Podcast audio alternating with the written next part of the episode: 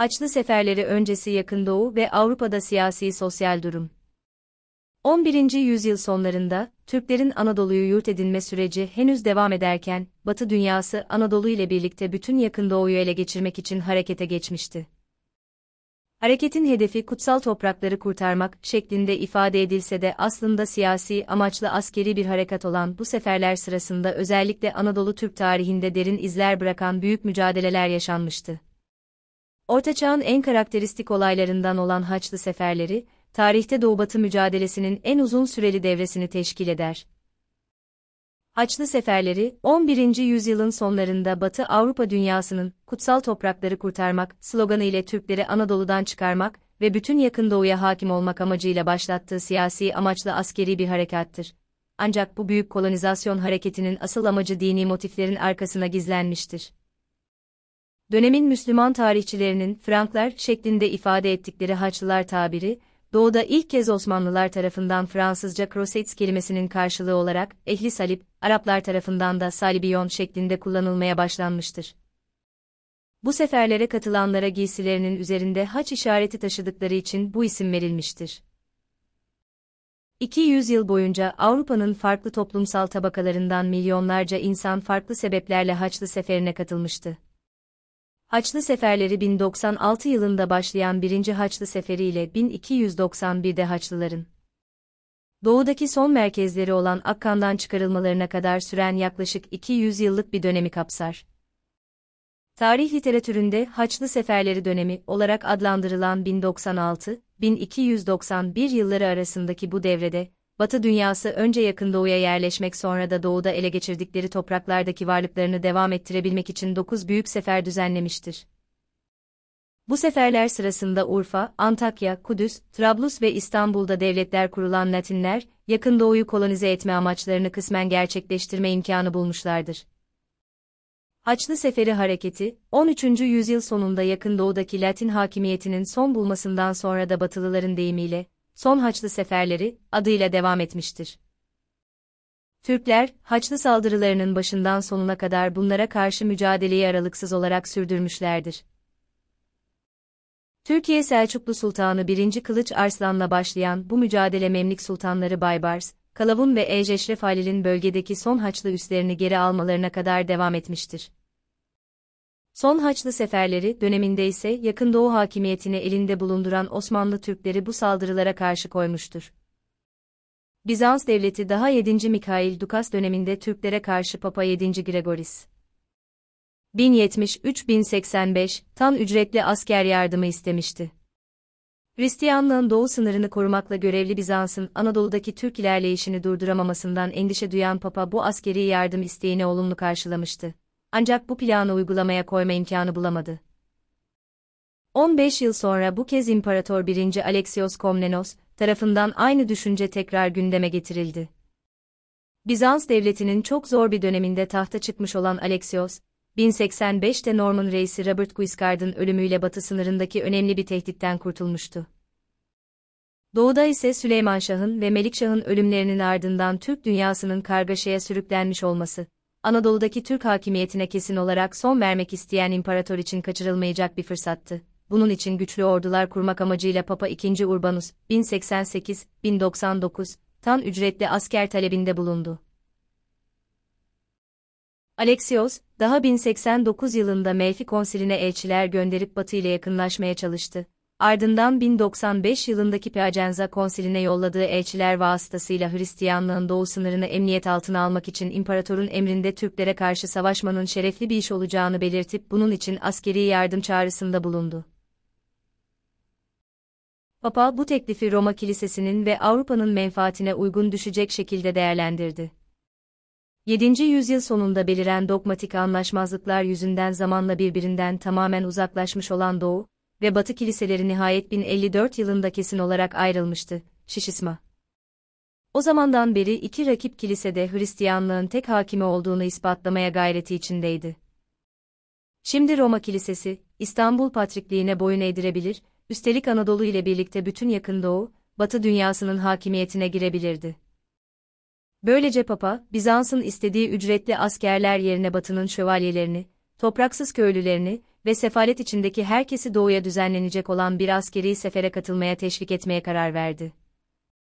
Bu hareketin asıl amacını gizlemek ve daha geniş kitleleri galeyana getirmek için Haçlı Seferi çağrısı yapılırken dini motifler kullanıldı ve seferin hedefi kutsal toprakları kurtarmak şeklinde ifade edildi.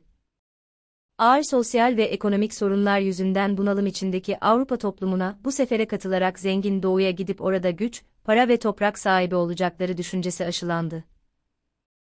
Papa II. Urbanus'un, Clermont Konsili sırasında, 27 Kasım 1095 tarihinde din adamları ve halktan oluşan bir topluluğa hitap ederek Haçlı Seferi çağrısında bulundu. Papa bu toplantıda gerçekleri yansıtmasa da doğudaki Hristiyanların Türklerin baskı ve zulmü altında olduğunu vurgulayıp, onların batılı din kardeşlerinden yardım beklediklerini söyledi. Türklerin İstanbul için ne kadar büyük bir tehlike yarattığını, doğuda Türklerle savaşmanın İspanya'da Müslüman Araplara karşı yürütülen mücadeleyle aynı değerde olduğunu belirterek sefere katılanların günahlarına af vaat etti. Papa, Türklerin hükmü altında yaşamanın ne kadar korkunç olduğunu, Doğu Hristiyanlarının batılı din kardeşlerinden yardım beklediğini söylüyordu. Ona göre İspanya'da Müslüman Araplara karşı sürdürülen savaşla doğuda Türklere karşı yapılacak mücadele aynı derecede kutsaldı. Papa, Haçlı Seferi çağrısını yaparken bunun büyük bir haç yolculuğu olacağını söylüyor. Sefere katılacakların günahlarının affedileceğini, hacıların şahısları ve malları için kilisenin daha önce hacca gidenlere vermiş olduğu koruma güvencesini tekrarlıyordu.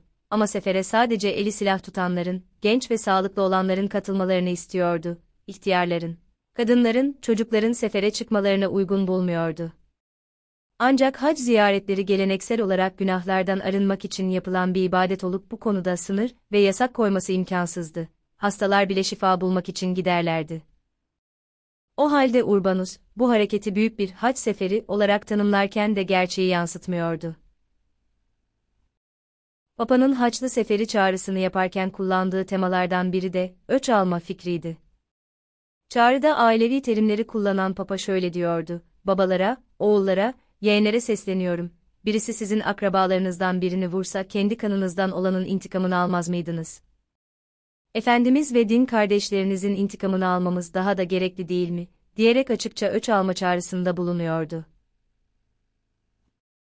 Bu çağrı Haçlı Seferi'nin başında soykırım, Holocaust, hareketiyle önce Avrupalı Musevilere karşı etkisini gösterdi. Fransa'da başlayıp Avrupa'ya yayılan, Yahudi düşmanlığı, antisemitizm, Haçlıların doğuya hareketinden önce Musevi cemaatin öldürülmesi, işkencelere maruz bırakılması, mallarının yağmalanıp gasp edilmesi sonucunu doğurdu. Museviler Hristiyanlığı kabul veya ölüm arasında tercih yapmak zorunda bırakıldı. Aslında intikam duygularıyla dolu olan Hristiyanlar için Museviler ile Müslümanlar arasında bir fark yoktu. O sıralarda Avrupa'da yaygın olan efsaneye göre İsa çarmıhtan Hristiyanlara seslenerek kendisinin intikamını almalarını söylemişti. Bununla beraber Batı Avrupa toplumunu harekete geçiren asıl sebep sosyal ve ekonomik sorunlardı. Avrupa'da hızla artan nüfus sayısını kontrol altına almak için evlilik ve miras sistemleri bile baskı altına alınmıştı. Haçlı Seferi için vaazların verildiği dönemde kuraklık yüzünden tarımda büyük bir çöküntü yaşanıyordu. 1094 yılındaki sel ve salgın hastalıkların ardından ertesi yıl kuraklık ve açlık felaketleri Avrupa toplumunu perişan etmişti. Bu koşullarda İncil'de sokaklarından süt ve bal aktığı söylenen Kudüs topraklarına yerleşme düşünesi çok çekici bir hayaldi. Papa Clermont Konsili'ndeki çağrısında, bu memleket artık halkını doyurmaktan acizdir. Onun için mülkü tahrip ediyor ve bitmez ve bitmez tükenmez şekilde birbirinizle savaşıyorsunuz, diyerek halkı içinden bulundukları sefaletten kurtulmak, para güç ve toprak sahibi olmak için doğuya gitmeye teşvik ediyordu. Papa'nın siyasi hedefi gizleyerek dini motiflerle süslediği Haçlı Seferi çağrısı Batı toplumunda geniş kitleleri galeyana getirdi. Böylece Papa II. Urbanus'un 27 Kasım 1095'te yaptığı çağrı ile Haçlı hareketi filan başlamış oldu. Sefere katılmaya karar verenlerin Haçlı yenimi etmeleri ve üzerlerinde haç işareti taşımaları, haçı kabul edip yemin ettiği halde Kudüs'e kadar gitmeyip yoldan geri dönenler veya sefere çıkmayanlar aforoz edileceği duyuruldu. Toplantıda haçı kabul eden ilk kişiyle Puypiskoposu Adhemar oldu. Onun arkasından pek çok kişi Papa'nın yanına koşarak haçlı yemini etti. Asiller arasında Toulouse Kontu Raymond de Saint-Gilles, Fransa Kralı 1. Philippe'in kardeşi Duc Hugo de Vermandois, aşağı Lorraine Ducu Godefroy de Bouillon ve kardeşleri Bologne Kontu Eustache ile Baudouin, İngiltere Kralı'nın kardeşi Normandia Ducu Robert, Champagne Kontu Etienne ve Flandre Kontu II. Robert. Daha sonra Güney İtalya Normanlarının reisi Bohemund ve yeğeni Tancred de sefere katılmayı kabul ettiler. Asiller, şövalyelerin yanı sıra her sınıftan insan bu sefere büyük ilgi gösterdi. Papa, sefer hazırlıklarının tamamlanabilmesi için Meryem'in göğe uçuş günü olan 15 Ağustos 1096 tarihini hareket günü olarak ilin etti. Sefere çıkacak liderler ordularını donatabilmek için mallarının çoğunu satarak veya ipotek ederek hazırlıklara başladılar. Din adamları, şehirliler, köylüler, herkes sahip olduklarını satarak bu uzun yolculuğa hazırlanmaya başladı.